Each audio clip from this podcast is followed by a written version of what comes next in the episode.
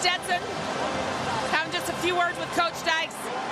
You took a moment as this game is winding down to look up and soak in this moment. What is washing over you right now, Stetson? I don't know. I'm trying. I don't know, man. Uh, last one, last.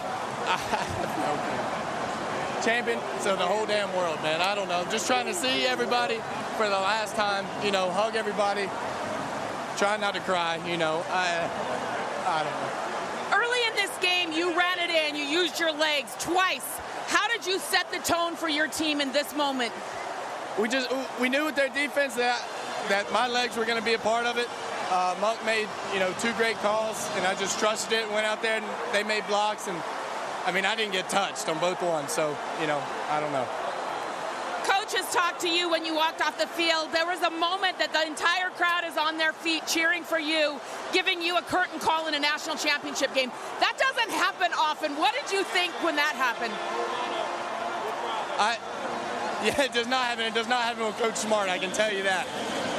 I mean, that was special. That was. I'll remember that for the rest of my life.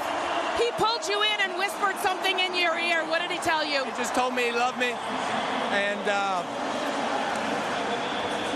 just the journey that we've been through together. Um, you know, and that dude right there, Rich, Ali. I mean, just seeing everybody who was here from when I got here, and they're still here, and we're back to back. I don't know, just. For a kid from Blackshear, Georgia, what do you say to your hometown, all the people there who have believed in you from the very beginning? Well, it's God's country. It's the greatest place on earth, and it made it. It made me who I was today. That Blackshear, Nahunta, I gotta give Nahunta a shout out too. I love those people. The Herons and the Bears, baby. They made me who I was, and I can't wait to get back there. Thank you so much, and congratulations. You're back-to-back champ.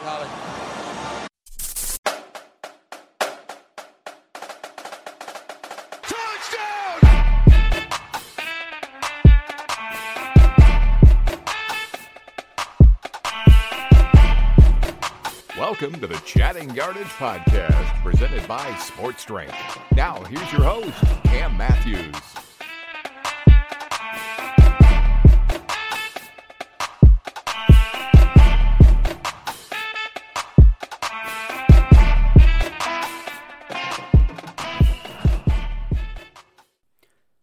Welcome to your friendly neighborhood college football podcast. Welcome to Chatting Yardage, part of the Chatting Average family, and brought to you by our friends at Sports Drink. Hello, everybody. Welcome once again to the show. I'm your host, Mr. Cam Matthews. You can find me on Twitter at HeyCam93. You can also follow the show, be part of the conversation at Chatting Yardage. Episode 20, the season finale. Uh, we have played the official last game of the 2022 season, and what an absolute year it was. Uh, you know, had many ups and downs for various fan bases, a few surprises here and there.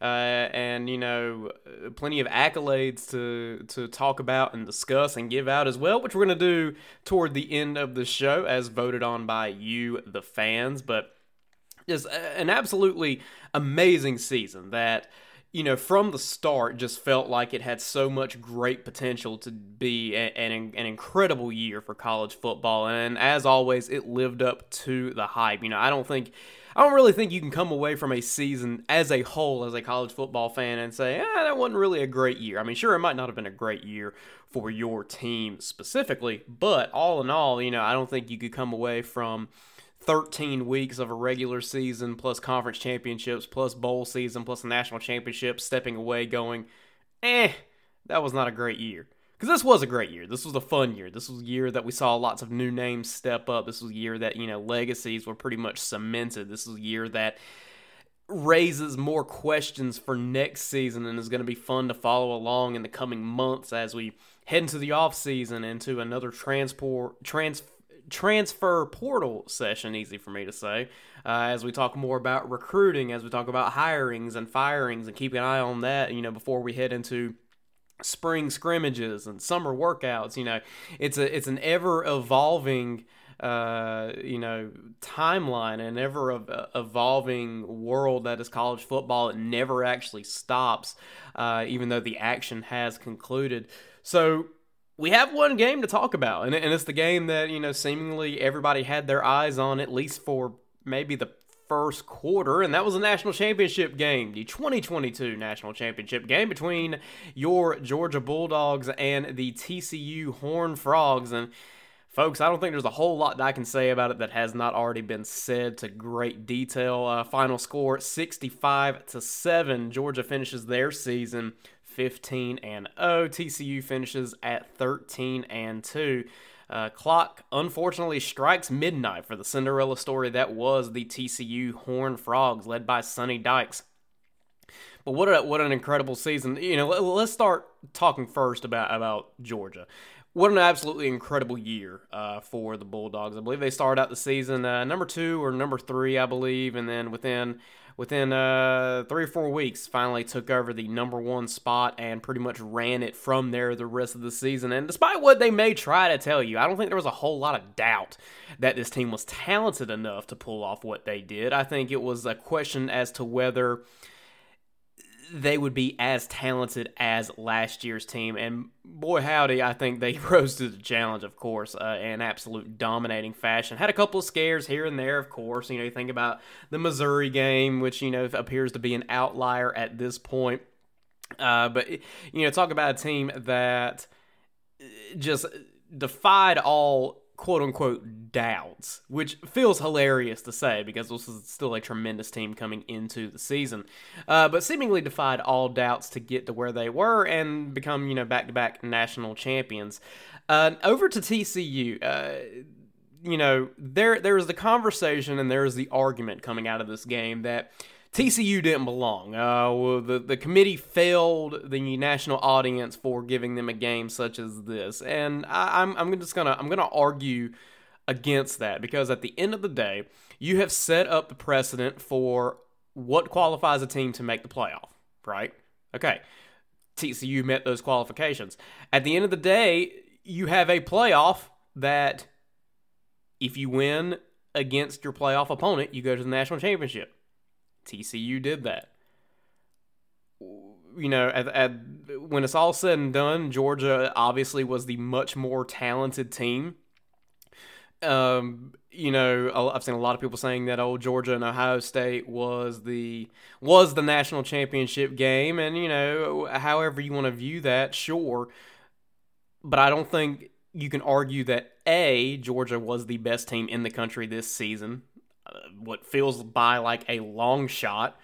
And you can't argue, in my opinion, B, that based on the system that we have now, it was the right decision for TCU to be there. And I and I will continue to argue that. And oh, I've seen the argument about well, when they expand the playoff, it's just going to be more of the same. We're going to get this, you know, we're, we're going to get the same teams in the end. Blah blah blah blah. Maybe, maybe, but it still doesn't denounce the fact that there isn't eh, you know very much parity in the current playoff system at all. And again I, have made the point and i'm going to make it again how can you argue about having more high stakes football at the end of the year?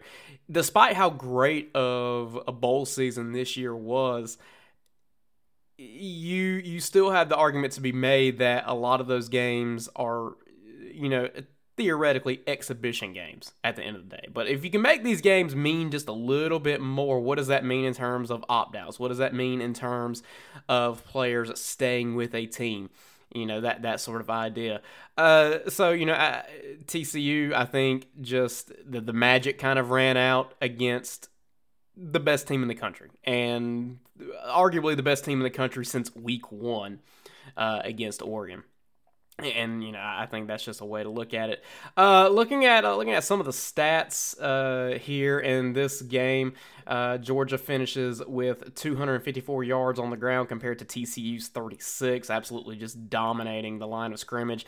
In receiving, Georgia was running all over the field, throwing the ball deep. Uh, 335 uh, pass or receiving yards on this night. Uh, 304 of those coming from Stetson Bennett. TCU only 152 yards receiving. Uh, just uh, you're, you're talking about a game that was absolutely dominated by Georgia. And only, you know, consider the fact that the closest this game ever was was 10 to 7 in in the first quarter. And when TCU scores that opening or scores that touchdown, you know, it makes you kind of think, okay, uh, maybe they'll get something going here, and that's all they really got going. It was all Georgia from there. Georgia's defense comes away with five sacks, including nine tackles for loss. Uh, and, and just an absolutely dominating game. And I don't know if you can really go much more beyond that. Georgia was, is, and was the best team in the country for the majority of the season, if not all season. And they certainly showed it uh, this past Monday night. So, congratulations to the Bulldogs on being your national champions for this season, back to back years. And you know, it certainly doesn't feel like they are uh, they're going to diminish at all over the offseason. We'll take a quick look at your final college football rankings in the AP Top 25. Uh, we'll just take a look at the top 10. Uh, number 10, Utah. Number 9, Tulane. How about that? And finishing out the season at number 9 with a 12 and 2 record. Washington finishes 11 and 2 at number 8. Penn State at number 7. Tennessee 6. Alabama 5. Ohio State 4.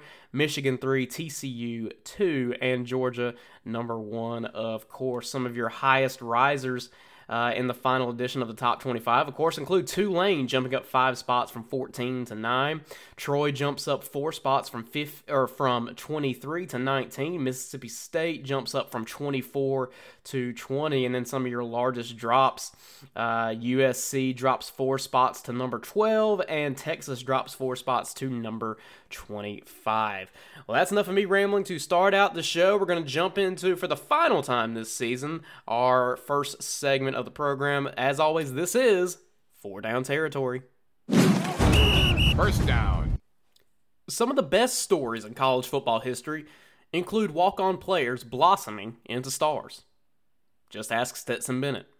The Georgia Bulldogs quarterback started his career as a walk on for the team in 2017, but ended it as a Georgia football legend. Bennett helped his Bulldogs defeat number 3 TCU Horned Frogs 65 7 in the 2023 College Football Playoff National Championship game, becoming the first team since the Alabama Crimson Tide in 11 and 12 to win consecutive national titles. Bennett finished Monday's game with 304 passing yards and 6 total touchdowns, 4 passing, 2 on the ground. The Bulldogs signal, signal caller also led Georgia to a 2022 title with a win over Alabama last season, which ended a 40 season title drought for the school. Given his resume, Bennett could arguably go down as one of the most successful players in the school's history. Bennett's memorable, memorable career with Georgia calls for a look at his beginnings with the Bulldogs and a stroll down memory lane to think back on former walk ons who made a name for themselves on the college gridiron. First one we'll look at is Hunter Renfrow, a wide receiver for the Clemson Tigers from 2014 to 2018.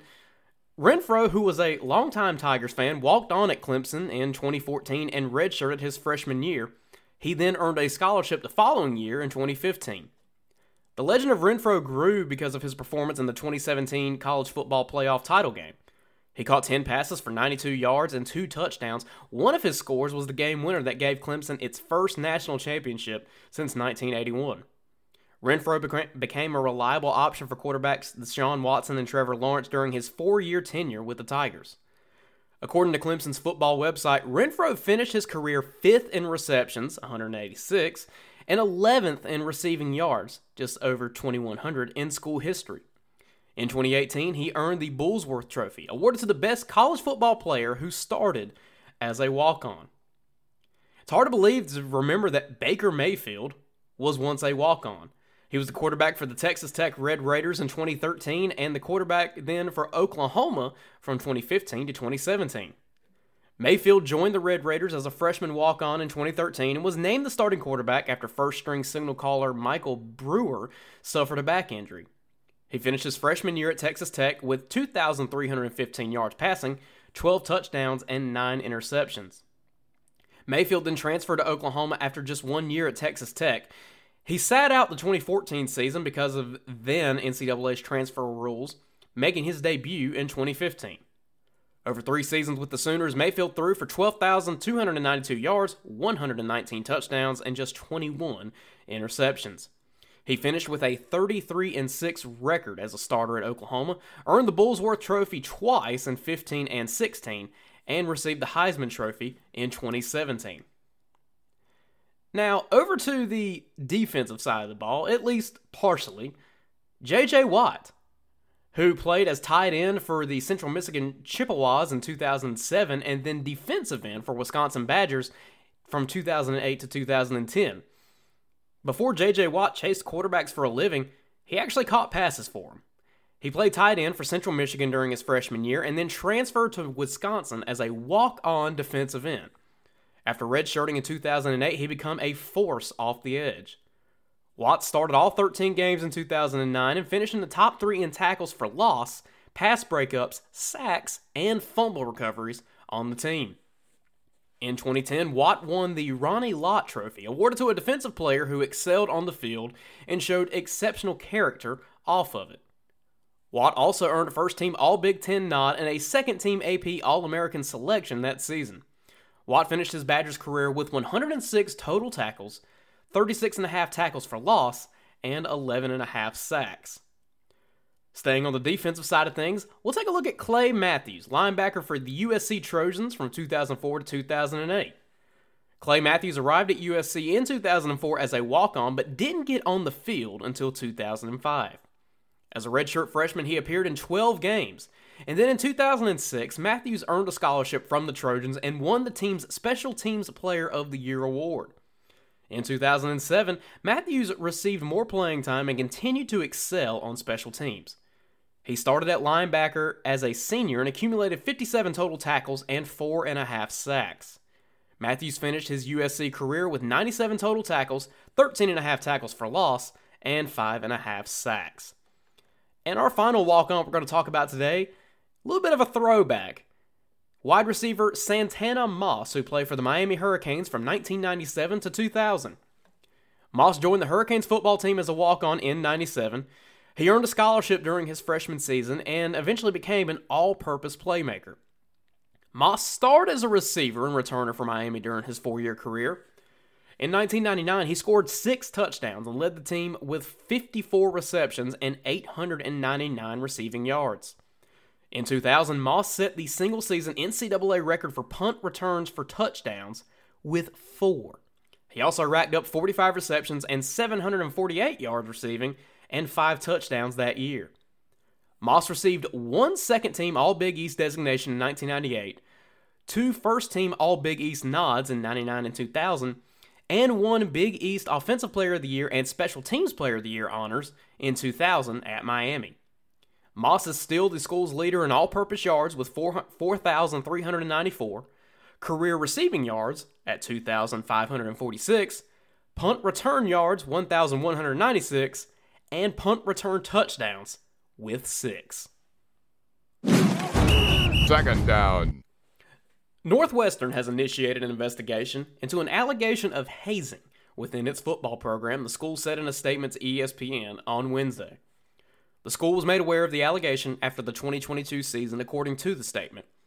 The university has hired an independent attorney, Maggie Hickey, of the law firm Arent Fox Schiff, to lead the inquiry. Northwestern said Hickey's investigation will likely include interviews with players, coaches, and staff members. Northwestern's statement read while we do not know whether the allegations are true, hazing is prohibited by university policy, and we take these claims seriously. The health, safety, and well being of our students is the first priority. The inquiry is, is in its very early stages and will be rigorously fair to everyone in the process. It will focus on gathering facts and will not jump to conclusions. Northwestern strongly supports members of our community who come forward with concerns and encourages anyone to report those concerns to the university.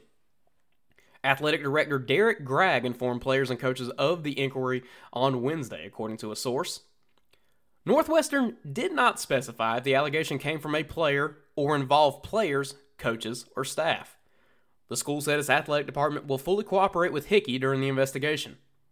The statement continued The purpose of Miss Hickey's investigation is to find the underlying truth of the allegations, including the scope of any potential hazing activity or harmful culture. Northwestern's season, of course, ended in late November with a 1 11 record, the team's worst since it went winless in 1989. Coach Pat Fitzgerald, a former National Defensive Player of the Year at the school, has led the program since 2006. Third down. A strong consensus of FBS coaches signaled support for several key rules changes in college football as the 2023 American Football Coaches Association Conference wrapped this past Tuesday, with the potential for an earlier signing day, extended bowl eligibility, and a reevaluation of limits on on field coaches. AFC Executive Director Todd Berry said Tuesday's meetings, which included about 40 FBS head coaches, largely centered on frustrations that schools playing by the rules on issues including tampering, sideline headset use, and on field contact for support staff were being hamstrung, while those who flouted the guidelines endured no serious repercussions. If we can't enforce something or we don't enforce something, then we probably don't even need to have a discussion about the rules. For a long time, our coaches have been frustrated that we put in rules constantly, and what ends up happening is the only ones who end up getting penalized are the ones doing the right thing. A lot of things we look at right now as coaches, whether it be the transfer portal, NIL, who's governing this thing right now is in question, and who's going to enforce what's out there. We all see and hear these things that a lot of them are scary, and most of them are true, one coach said. Tampering remained arguably the biggest hot button issue for coaches, with Berry saying that FBS coaches are nearly unanimous in believing that there should be far more severe punishment for schools caught enticing athletes from other teams not yet in the transfer portal, including potential lifetime bans. The problem, however, is that proving tampering remains a nearly impossible task. With tampering with analyst coaching, you can't enforce it, Wake Forest head coach David Clawson said. And if you can't enforce it, why have it? Berry also said there was energy behind adjusting the early signing period, possibly by as little as a week or two, but potentially eliminating the early signing period or moving it to the summer. SEC Commissioner Greg Sankey noted his, noted his concerns with the existing signing day structure earlier this week, lamenting that the December signing day overlapped with the transfer portal and bowl prep to create an unworkable logjam that impacted team seasons. Sankey has advocated returning to a si- single signing date in early February, which college football had for years before introducing the December date. Berry went on to say, It'd be nice if the signing date was earlier and the portal window was right after that, instead of the chaos of doing the, both of these things at the same time. It's so chaotic right now, where everyone's pulling their hair out, including the student athletes. Berry suggested the Monday after Thanksgiving or the first Wednesday in December as potential options and noted, and noted that some coaches would like to move the signing day even earlier, possibly to the summer, but said that that could create an issue with players changing their minds after the season. NC State head coach Dave Doeren was among several coaches in favor of an open signing period, letting high school players sign at any time, so long as the school stayed under its cap of 85 scholarships. One thing a change to an earlier signing day likely wouldn't affect, Berry said, is the recent trend of head coaches being fired mid season. Berry said the rush to make coaching changes isn't a result of placating high school recruiting classes, but rather the transfer portal. Berry said coaches are also in favor of a rule change that would allow players to participate in bowl games without impacting their ability to redshirt, even if they've already played in four games during the season.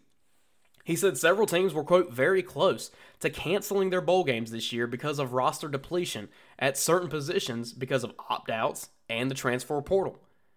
The larger issues of NIL and the portal remain points of contention, and Tuesday's meeting offered very little in the way of solutions. Those frustrations, Berry said, have largely been predictable, but the solutions remain difficult to find because of a strong disagreement about the vision for college athletes. Berry went on to say, "There's no question that the NIL, the transfer portal, anyone anybody who's surprised by this is being very naive because conceptually this was going to end up a pay for play.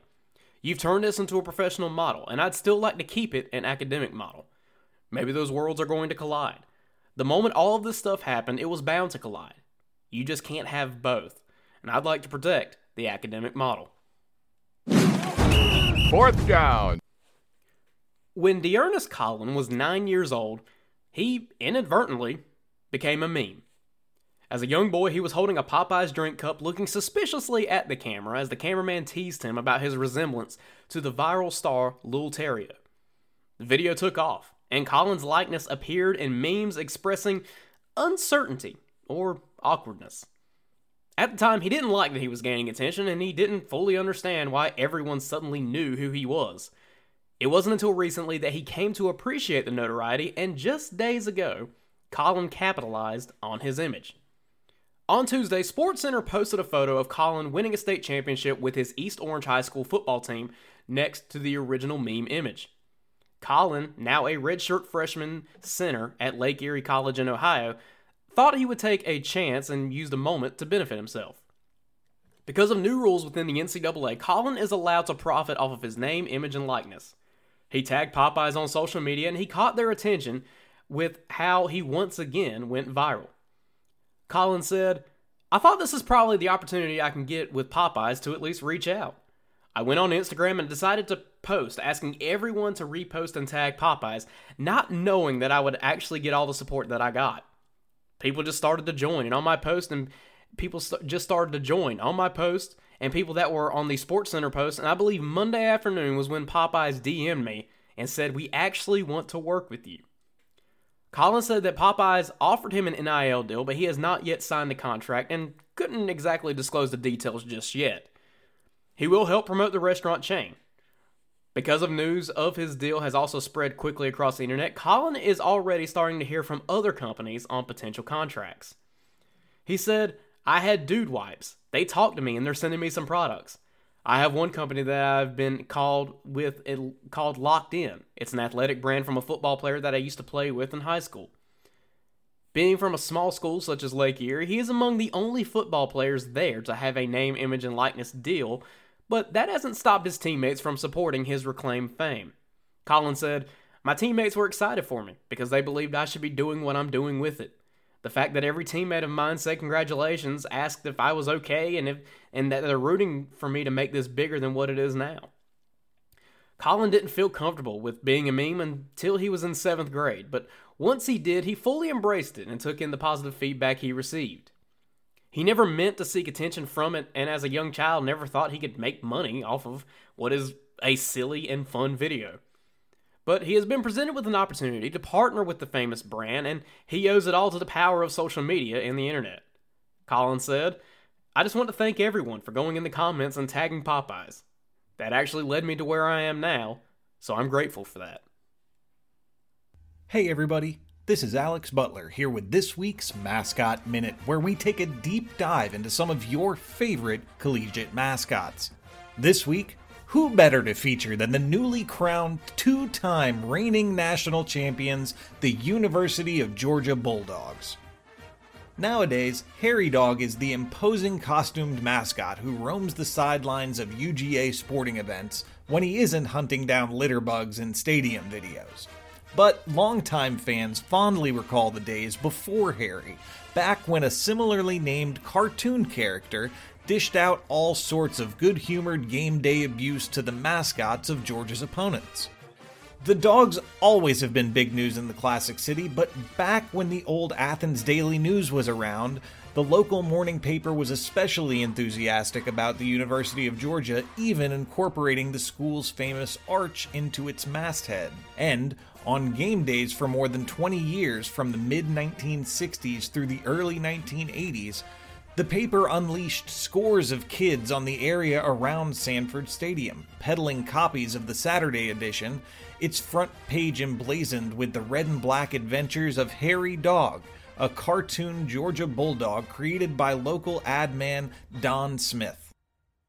While Hairy Dawg was designed to be an intimidating but silent presence, his cartoon cousin Harry tended to pummel his victims with quips as well as whatever weapon his big paws were holding. He might be getting ready to greet a gamecock with a frying pan, a bag of flour, and some shortening, or wearing the Florida Gator mascot pinned to his jersey asking, What'd you think? Do I look too preppy? Smith died in 2004, but his hairy dog lives on in the memories of UGA fans. Smith's son Kirk, who continues running his dad's old ad agency in Athens, he's quite flattered that people still remember his father's work. Are there any mascots that you'd like us to feature on the show? Hit us up sometime in the next year at Chatting Yardage on Twitter to let us know. Once again, this has been Alex Butler with your Mascot Minute.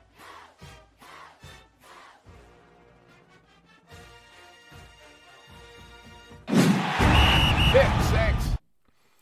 All right, we're going to jump into the pick six awards of the year. Obviously, we have no games to look forward to until uh, late August in 2023, but we're going to take a look at uh, at the awards that were selected by you, the fans. Now, how this work, in case you were not involved in the process, after I announced the award categories on last week's episode, I took to Twitter and threw out a nomination thread for each of the awards and allowed you, the fans, to suggest uh, what we might uh, might consider awarding. And from that, I was able to take those nominations, put them in a poll for about 24 hours, and let everyone take a vote on it. And that's how we ended up where we were. So, again, these are voted on by you, the fans, because at the end of the day, I wouldn't be doing this show if you guys weren't listening. First award that we're going to hand out is the Coach of the Year Award. Now, the award nominees for this were a little bit widespread, and I had to, you know, had to do some evaluation on this. But your nominees were Sonny Dykes, head coach at TCU, Willie Fritz, the head coach of Tulane, Mike Elko, head coach at Duke, and the late Mike Leach, head coach from Mississippi State.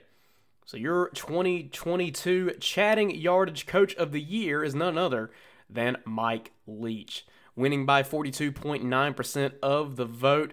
Uh, you know, I, I have no problem with this at all because at the end of the day, you know, it was it was very very sad that we lost Mike Leach way too early uh, back in December but it, was it was sobering and refreshing to see the entire college football world, really the entire sports world, world come together and recognize an individual who was just a, a tremendous coach and so imperative to the modern game of college football.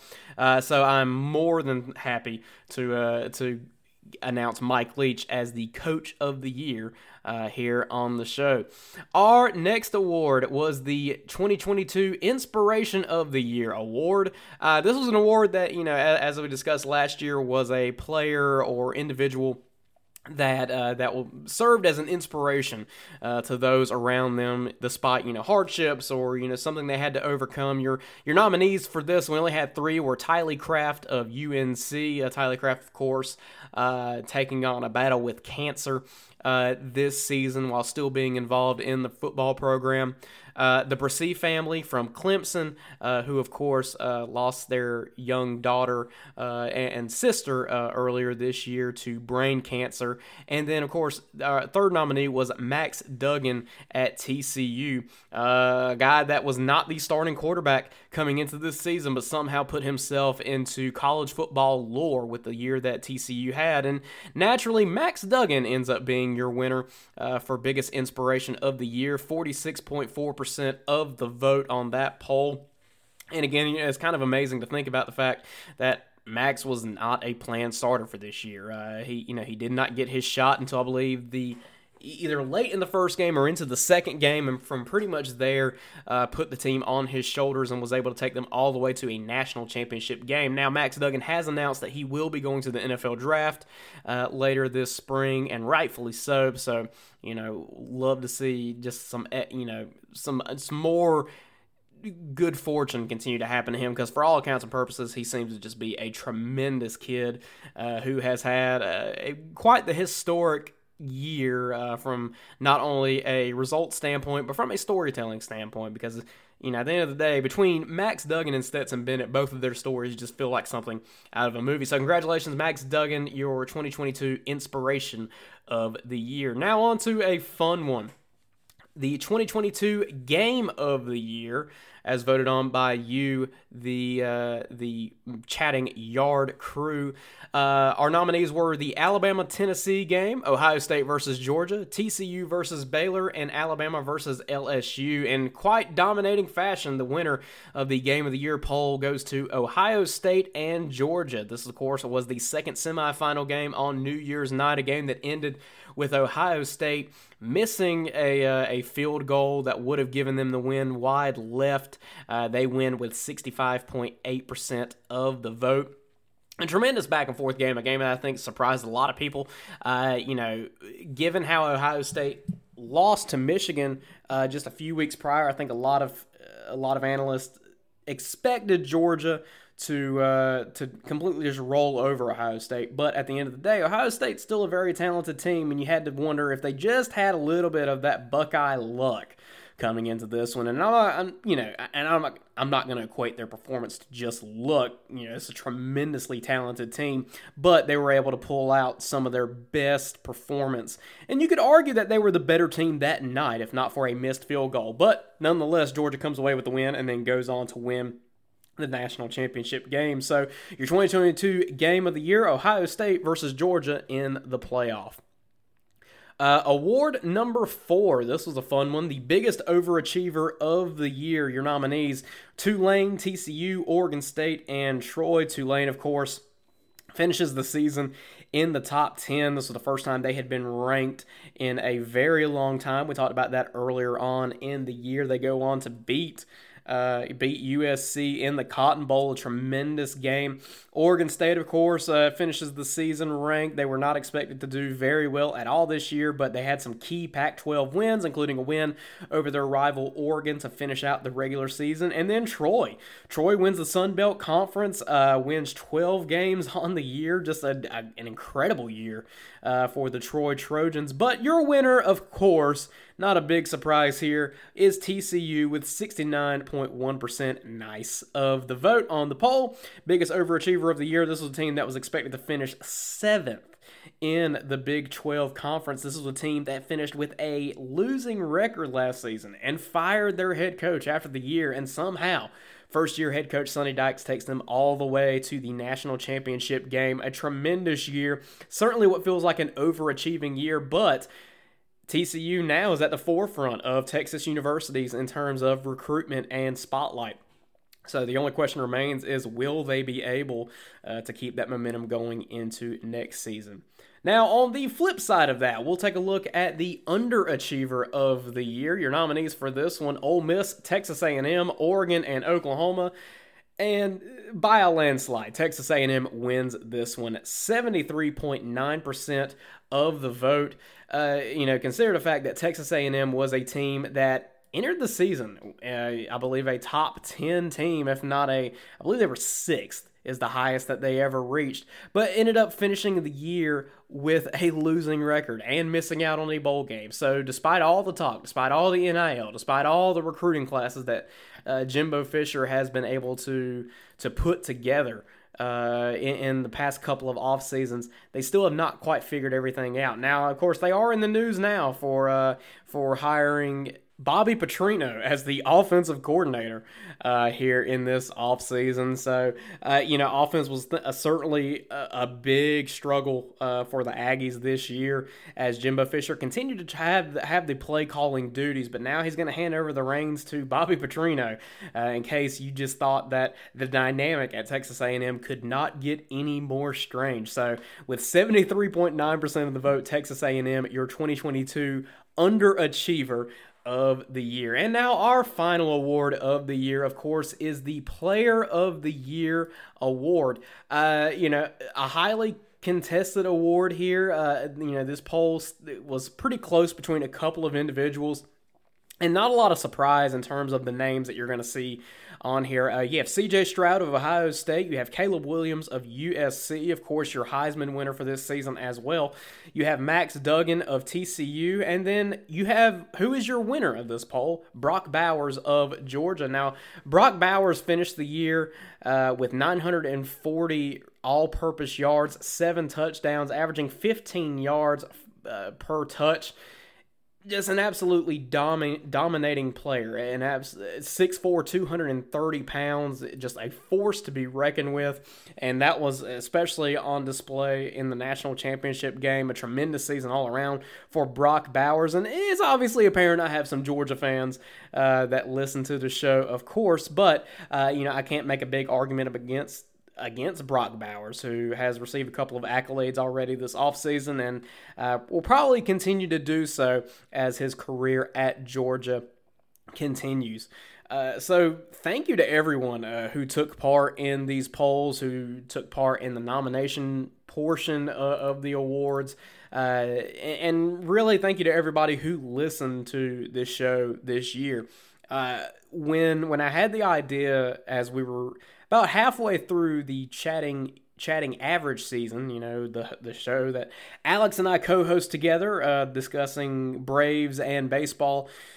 It, you know, the it, the idea came to me to you know kind of do a one man analyst type of college football show because I'm a huge college football fan, and it, it has been an absolute pleasure bringing that to you this season. And, and, again, I wouldn't be doing it if it weren't for you, the, the folks that continue to listen week in and week out and interact with the show. So, from the bottom of my heart, thank you. Thank you. I greatly appreciate it. Uh, but before we sign off for the year, we do have one more uh, more segment that we concluded each and every single show with. This is the extra point. From week one and their dismantling of then highly ranked Oregon, we knew that this year's Georgia team was special. How special? Well, despite losing 15 players to the draft last season, leaving questions on about both sides of the ball, the Dogs repeat, becoming the first back to back national champion in a decade. And it doesn't appear that they're going anywhere. So, playing us out for the end of the season is the Georgia Redcoat Marching Band with Glory and Hail to Georgia. Because if we're going to acknowledge anybody at the end of this season, it might as well be your national champion. Thank you for listening. I'm Cam Matthews.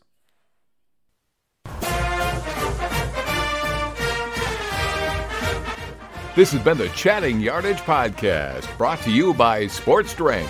Want to be part of the conversation? Follow the show on Twitter at Chatting Yardage. We'll see you next week for another brand new episode.